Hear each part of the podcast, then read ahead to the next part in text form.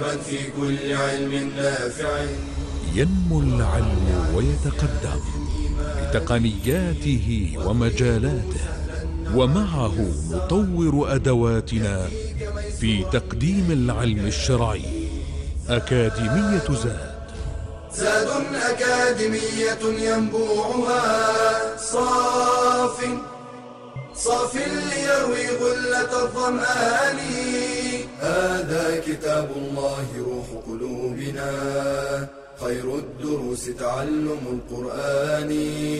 بشرى لنا زاد أكاديمية للعلم كالأزهار في البستان. إن الحمد لله نحمده ونستعينه ونعوذ بالله من شرور أنفسنا ومن سيئات أعمالنا. من يهده الله فلا مضل له ومن يضلل فلا هادي له.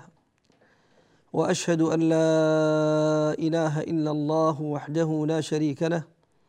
وأشهد أن محمدا عبده ورسوله. اللهم صل وسلم وبارك على عبدك ورسولك محمد وعلى آله وأصحابه أجمعين. سبحانك لا علم لنا إلا ما علمتنا إنك أنت العليم الحكيم. اللهم علمنا ما ينفعنا وانفعنا بما علمتنا وزدنا علما. ما شاء الله كان. ونعوذ بالله من حال أهل النار. اللهم لا سهل إلا ما جعلته سهلا وأنت تجعل الحزن إذا شئت سهلا. اللهم ارزقنا الإخلاص والتوفيق والقبول والعون. إنك على كل شيء قدير. ثم أما بعد أيها الأحبة الكرام السلام عليكم ورحمة الله وبركاته. واهلا وسهلا ومرحبا بكم في هذا اللقاء المتجدد الذي نعيش وإياكم فيه مع مادة التفسير. نعم أيها المباركون إننا نتحدث مستعينين بالله عز وجل عن شيء من تفسير كلام الله تبارك وتعالى أي بيان شيئا يسيرا من معانيه وما تحمله آياته من دلالات. نحاول أن نعيش وإياكم في ظلالها وأن نتأمل فيها. سائلين الله تبارك وتعالى أن ينفعنا وإياكم بما نقول ونسمع. أحبتي كان آخر حديثنا عن سورة البلد. كان آخر حديثنا عن سورة البلد عن الجزء الأول من هذه السورة الذي أخذناه وتحدثنا عنه في الحلقة الماضية. ووصل بنا الحديث إلى قول الله تبارك وتعالى فلا اقتحم العقبة وما أدراك ما العقبة فك رقبة بعد أن ذكر الله تبارك وتعالى طرفا من نعمه على ابن آدم فذكر الله عز وجل وقال ألم نجعل له عينين ولسانا وشفتين وهديناه النجدين؟ فجعل الله عز وجل لهذا الإنسان هاتين العينين جعل له اللسان وجعل له الشفتين ثم أعطاه أعظم من هذه المنن بأن هداه دله وأرشده إلى النجدين إلى طريق الخير وإلى طريق الشر. بعد أن عرض سبحانه عز وجل هذه المنن على ابن آدم قال فلا اقتحم العقبة. الفاء في قوله تعالى فلا للتفريع لتفريع هذا الكلام على الكلام الذي قبله. اللام فلا اللام هنا الصحيح أنها بمعنى هلا أي فهلا اقتحم العقبة. فيكون المعنى على هذا الأساس أن الله تبارك وتعالى يحث الإنسان يحرضه سبحانه وتبارك وتعالى على فعل أمور قادمة سيذكرها عز وجل وكل هذه الأمور تحتاج إلى شيء من اقتحام العقبة التي سنبين معناها بمشيئة الله تبارك وتعالى. اذا اللام هنا الصحيح أنها بمعنى هلا أي هل اقتحم هذا الإنسان الذي آتاه الله تبارك وتعالى هذه النعم السالفة هل اقتحم العقبة؟ وقال بعض أهل التفسير وذكر هذا الزمخشري رحمه الله في الكشاف أن اللام هنا على حقيقتها وعلى ظاهرها أنها نافية والمعنى فلق اقتحم العقبة على ظاهرها أي أن الله عز وجل يذكر عن هذا الإنسان الذي آتاه هذه النعم المتكررة جعل له عينين ولسان وشفتين وهدي وهداه دله وأرشده على النجدين هو مع كل هذه النعم لم يقتحم العقبة ليفعل الأعمال الصالحة القادمة. اذا القول الأول أن اللام هنا بمعنى الحث وتحريض الإنسان على فعل هذه الأعمال. والمعنى الثاني وهو اختيار الإمام الزمخشري رحمه الله أنها على ظاهرها على حقيقتها وأنها جاءت للنفي. والمعنى أنه بعد أن أوتي هذه النعم لم يفعل هذه الخيرات والمفترض والمنبغي أن يكون فاعلا لها. اذا تلاحظ أن المعنيين قريبان من بعضهما البعض.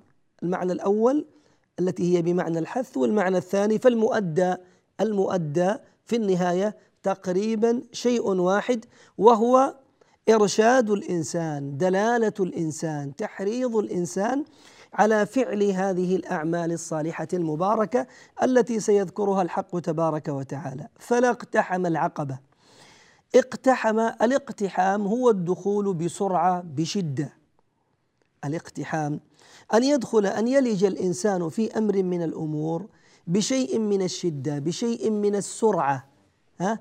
اذا اقتحام مع شيء من السرعة وشيء من القوة التي يحتاجها الإنسان أثناء اقتحامه. العقبة لاحظ الله عز وجل يعبر عن هذا المعنى العجيب الذي يريد أن يبينه وسنذكره أو سنذكر إن شاء الله عز وجل طرفا منه. العقبة التي نعرفها وهي في لغة العرب والمتبادرة للأذهان أنها الطريق الوعر في الجبال. يقول لك والله هذا الطريق فيه عقبة. إذا سمعت كلمة عقبة تعرف أنها طريق وعر جدا أثناء صعود أو هبوط من جبل. اذا الله عز وجل يحث هذا الإنسان الذي آتاه النعم سالفة الذكر على يحثه ويحرضه على أن يكون ممن سارع ممن سارع بقوة و و و وبشدة على اقتحام هذه العقبة التي سيذكرها تبارك وتعالى. لاحظ. هذه الآية تشعر الإنسان بأمور. الأمر الأول أن الأمر القادم الذي سيذكره الله تبارك وتعالى وهو من اقتحام العقبة هذه الأعمال الصالحة التي التي ستذكر تحتاج إلى شيء من المجاهدة تحتاج إلى شيء من المكابدة سيكابده الإنسان مع نفسه. فالأمر ليس بالهين. كما أن صعود أو نزول هذه العقبة ليس بالأمر الهين. كذلك هنا كذلك هنا فعل هذه الأعمال الصالحة ليس بالأمر الهين على كل نفس بل إن من الأنفس وهي أكثرها تحتاج إلى شيء من المعاناة إلى شيء من المجاهدة إلى شيء من المفاعلة مع هذه النفس من أجل أن ييسرها أن يطوعها لفعل هذه الأعمال الصالحة. اذا المسألة تتوقف أيها الكرام أيها المباركون على مجاهدة النفس. وكأن الحق تبارك وتعالى يحثنا من خلال هذه الآية المباركة على أن نكون من المجاهدين لأنفسهم. قال الله تبارك وتعالى والذين جاهدوا فينا لنهدينهم سبلنا. اذا الأمر يحتاج إلى مجاهدة. وكذلك هو الطريق الموصل إلى الله تبارك وتعالى. وللحديث بقية إن شاء الله بعد الفاصل. استودعكم الله.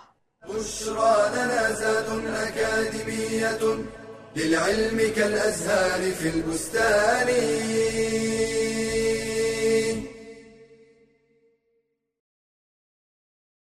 ما من أحد يدخله عمله الجنة؟ فقيل ولا أنت يا رسول الله. قال ولا أنا إلا أن يتغمدني ربي برحمة. فكل الخلق محتاج إلى رحمة الله فإذا أردت رحمته فخذ بأسبابها. واعمل بموجباتها ومن أعظمها الإيمان بالله. قال تعالى إنه كان فريق من عبادي يقولون يقولون ربنا آمنا فاغفر لنا وارحمنا وأنت خير الراحمين. ومن موجبات رحمة الله الإحسان في العبادة وإتقانها بأن تعبد الله كأنك تراه فإن لم تكن تراه فإنه يراك. والإحسان إلى الخلق والرحمة بالإنسان والحيوان. قال تعالى إن رحمة الله قريب من المحسنين. وقال صلى الله عليه وسلم الراحمون يرحمهم الرحمن. ارحموا من في الأرض يرحمكم من في السماء. ومن موجبات رحمة الله التقوى وهي أن تجعل بينك وبين عذاب الله وقاية وذلك بفعل الطاعات وترك المحرمات.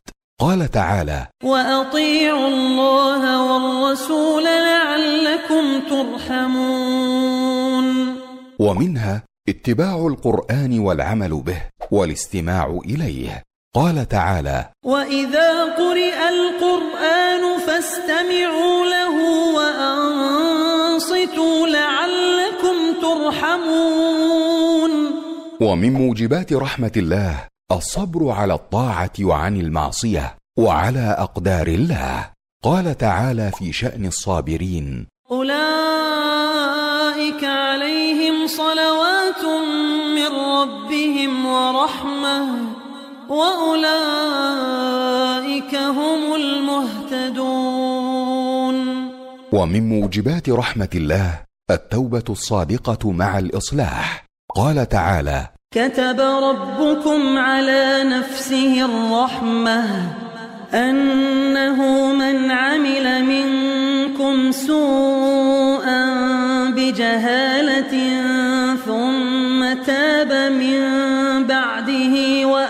وأصلح فأنه غفور رحيم. ومنها الإنفاق في سبيل الله. قال تعالى ومن الأعراب من يؤمن بالله واليوم الآخر ويتخذ ما ينفق قربات عند الله وصلوات الرسول. ألا سيدخلهم الله في رحمته. إن الله غفور رحيم. فاحرص على الأخذ بموجبات الرحمة وأكثر من الدعاء. قال تعالى وقل رب اغفر وارحم وأنت خير الراحمين.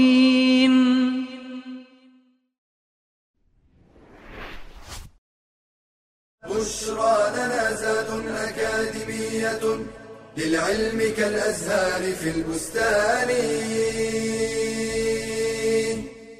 حياكم الله أيها الأحبة.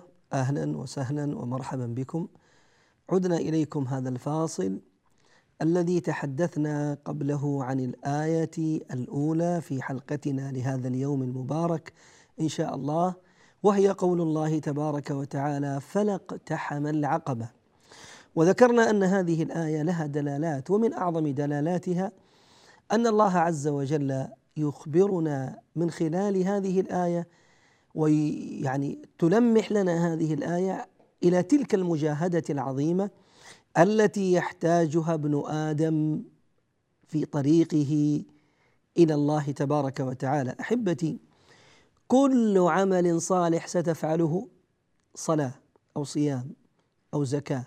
أو حج أو بر والدين أو صلة رحم أو قراءة قرآن كل هذه الأعمال الصالحة تحتاج والله إلى مجاهدة.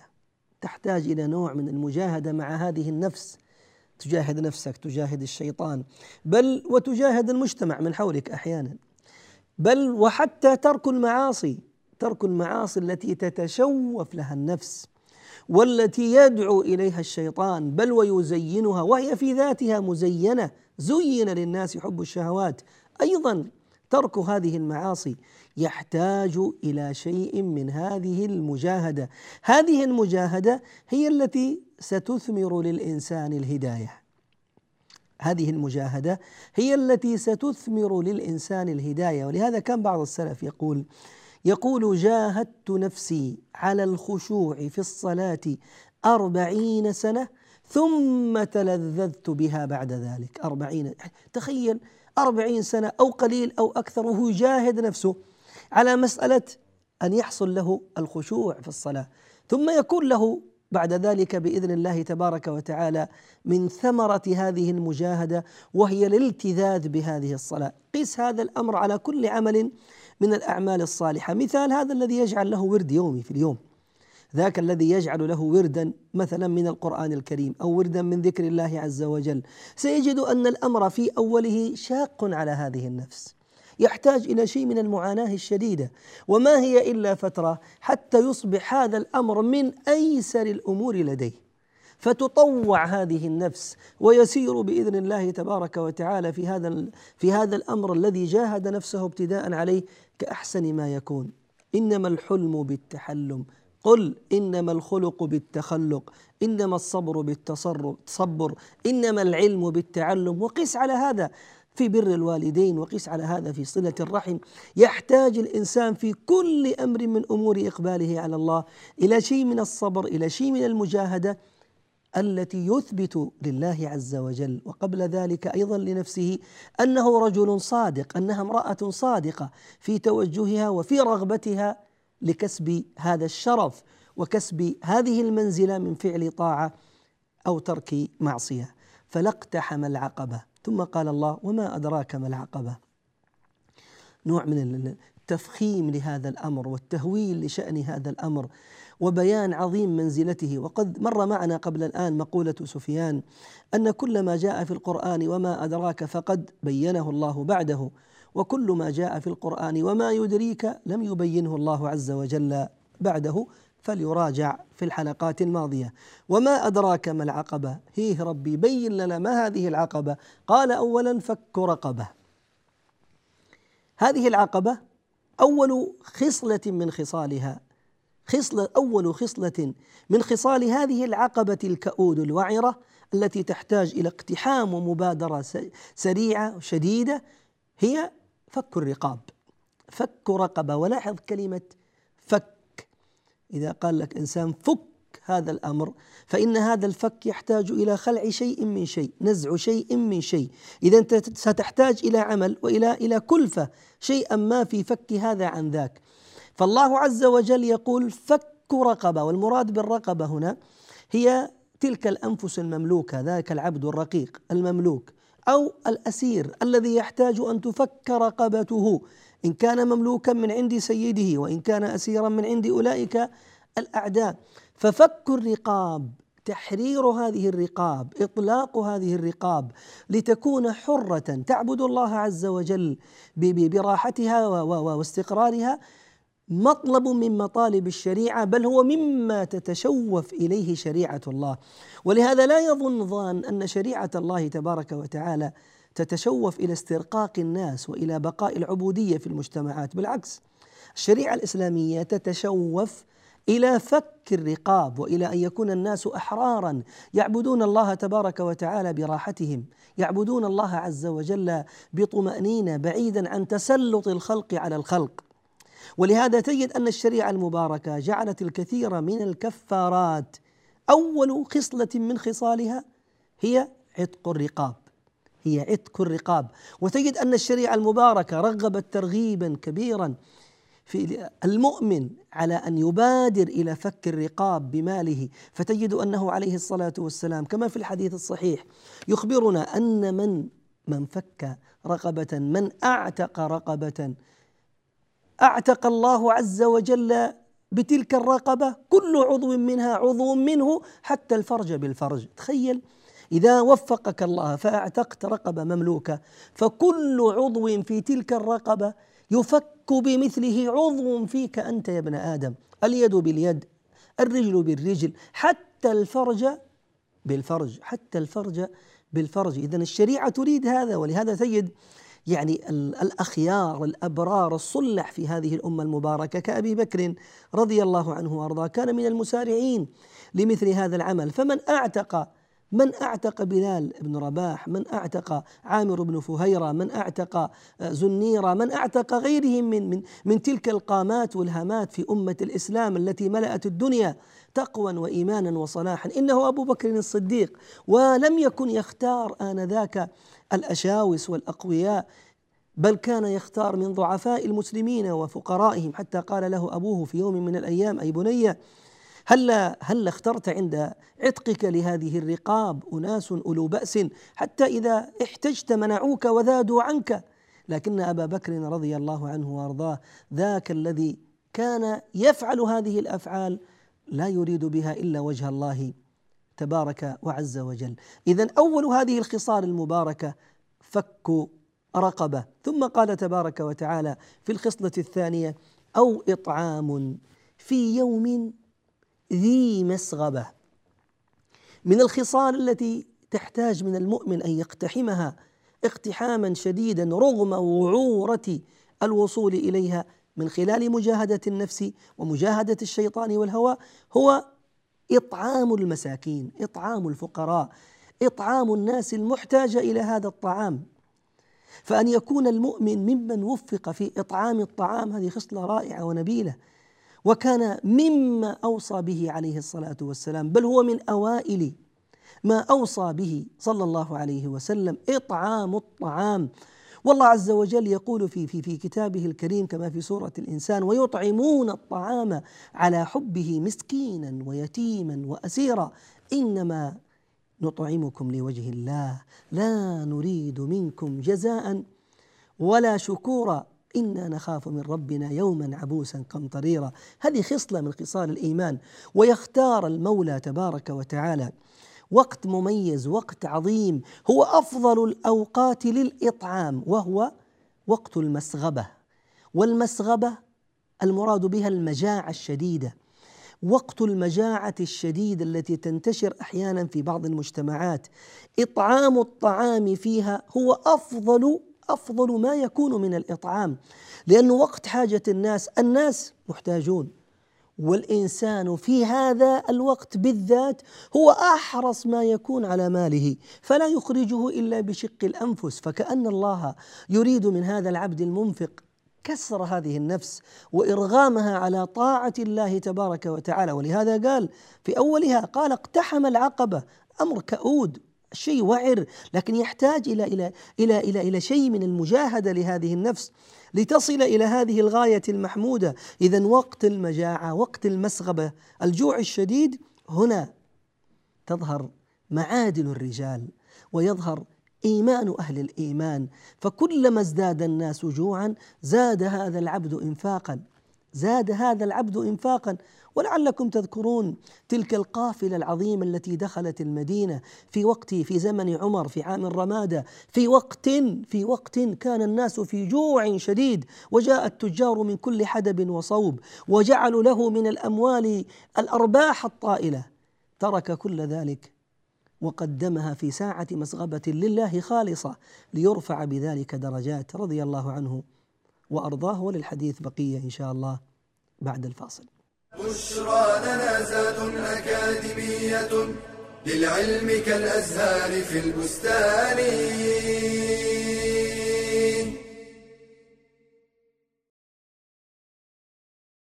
الملائكة خلق من عباد الله خلقهم عز وجل من نور وأوجدهم لعبادته وطاعته فبحمده يسبحون ولأوامره مطيعون. لا يعصون الله ما أمرهم ويفعلون ما يؤمرون.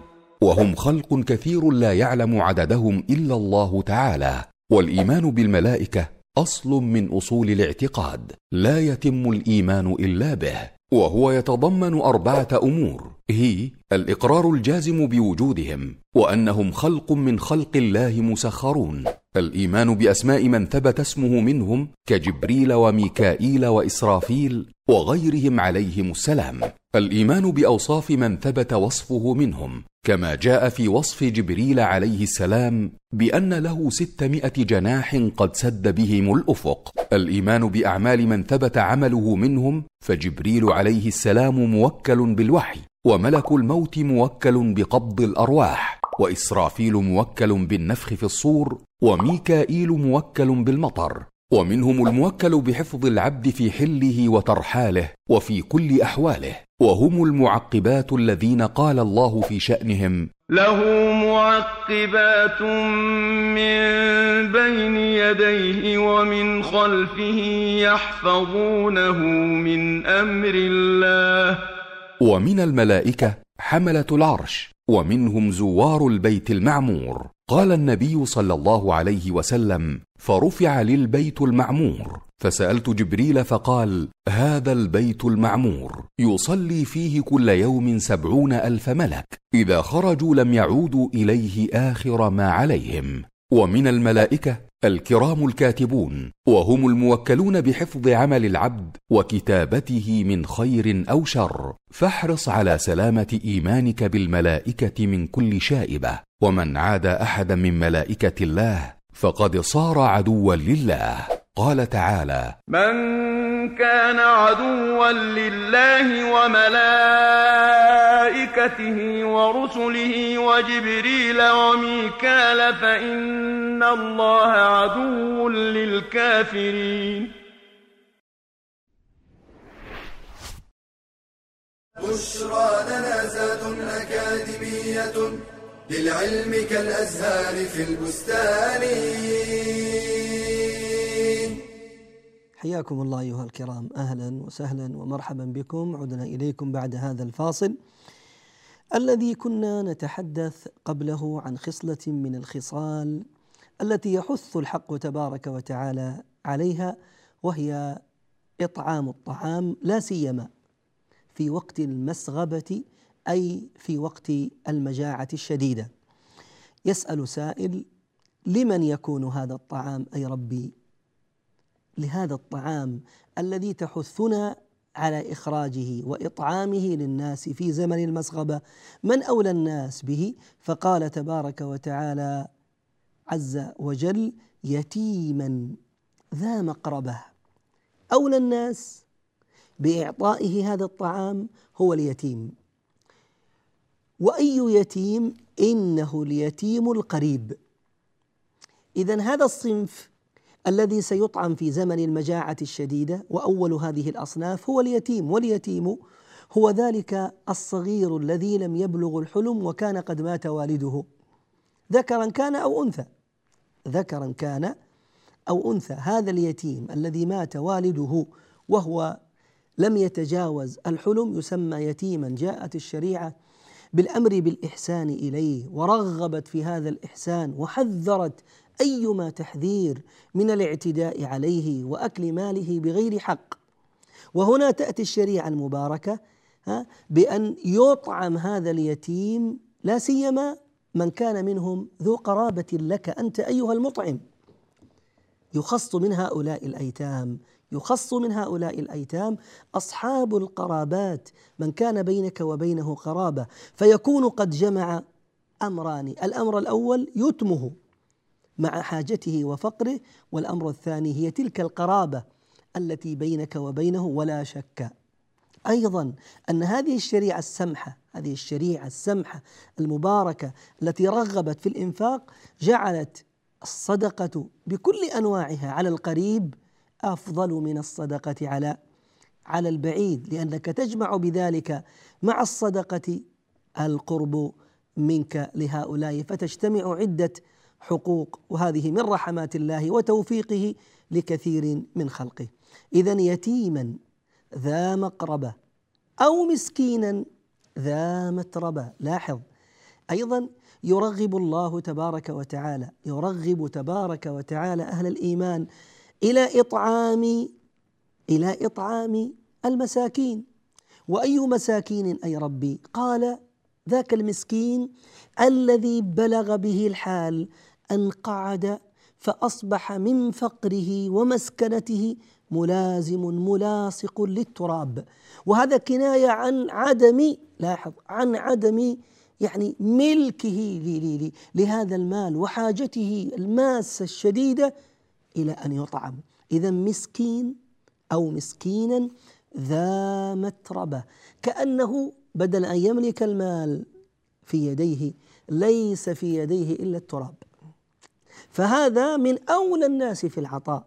بعد هذا اليتيم الذي ذكره الله عز وجل ذو المقربة يأتي بعده من كان في مثل هذه المرحلة وهو المسكين الذي بلغ من مسكنته أنه ألصق بالتراب فكأن يده ملئت ترابا ولا يملك من المال شيئا.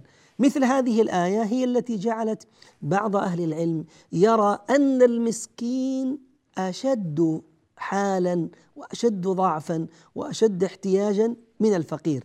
فيجعلون الترتيب فقير ثم أفضل حالا. عفوا يجعلون الحال أنه المسكين ثم أحسن منه حالا الفقير. قالوا لأن المسكين وصل إلى درجة أنه ملاصق للتراب وأن ليس في كفه إلا ذاك التراب فلا يملك من حطام الدنيا الفاني شيء. اذا يرغبنا الله تبارك وتعالى في خصلة الإطعام في زمن المجاعة لهذا المسكين. أيضا هذه الآية أحبة أشعر وكأن فيها الماحه للمؤمن الذي يريد أن يطعم الطعام أن يختار الأولى بهذا الإطعام. الله عز وجل وفقك. تريد تطعم تريد تخرج صدقة. عليك أخ مبارك عليك أخت مباركة. على الجميع أن يتحرى أصحاب الحاجات. يعني ليست المسألة فقط هي أن تخرج المال لأي إنسان. المسألة تحتاج إلى شيء من المجاهدة للنفس لإيصال المال إلى مستحقه. لا شك أن المسكين إن كان أكثر احتياجا من غيره فإن إعطاءه للمال سيكون أعظم أجرا. أنا لا أعني بكلامي هذا أن الصدقة ربما أحيانا على الأغنياء ليست لست مأجورا فيها بل والله أنت مأجور فيها. بل وحتى على أهل الفسق والفجور أنت مأجور فيها. ولكن بحثك عن المحتاج الذي هو أشد الناس احتياجا لا سيما إن كسي بتلك العفة أو بذاك التعفف فإن ذلك أعظم اجرا لك أنت يا عبد الله.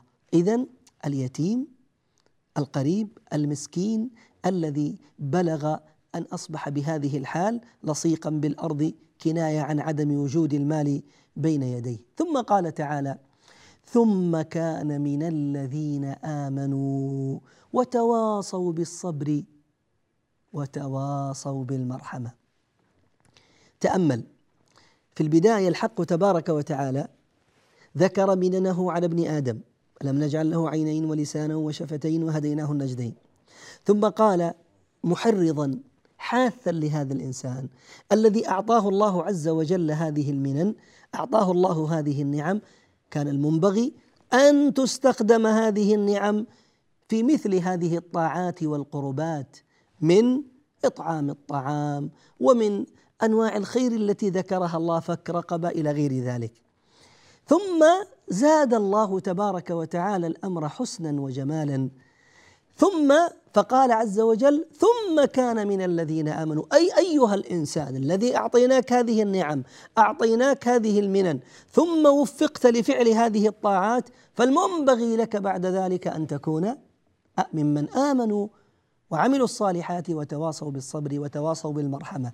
هكذا ينبغي لأن ثم جاءت هنا للترتيب للترتيب الذي ياتي مع التراخي ودائما ثم إذا جاءت للترتيب المتراخي فان ما بعدها يكون ها يكون ما بعدها من مما مما قبلها. أي أن الإيمان الموجود هنا مرتبط مع ما قبله من تلك الأعمال الصالحة. أي هو في حال فك فك الرقاب وفي حال إطعام المساكين وإطعام الأيتام هو مع هذا كله من أهل الإيمان. هو من أهل الإيمان. ثم كان من الذين آمنوا صدقوا وتواصوا بالصبر وتواصوا بالمرحمة. تواصوا. مسألة التواصي مسألة حث. فيها نوع من التفاعل الاجتماعي. مجموعة من أهل الإيمان ممن وفقوا للإيمان.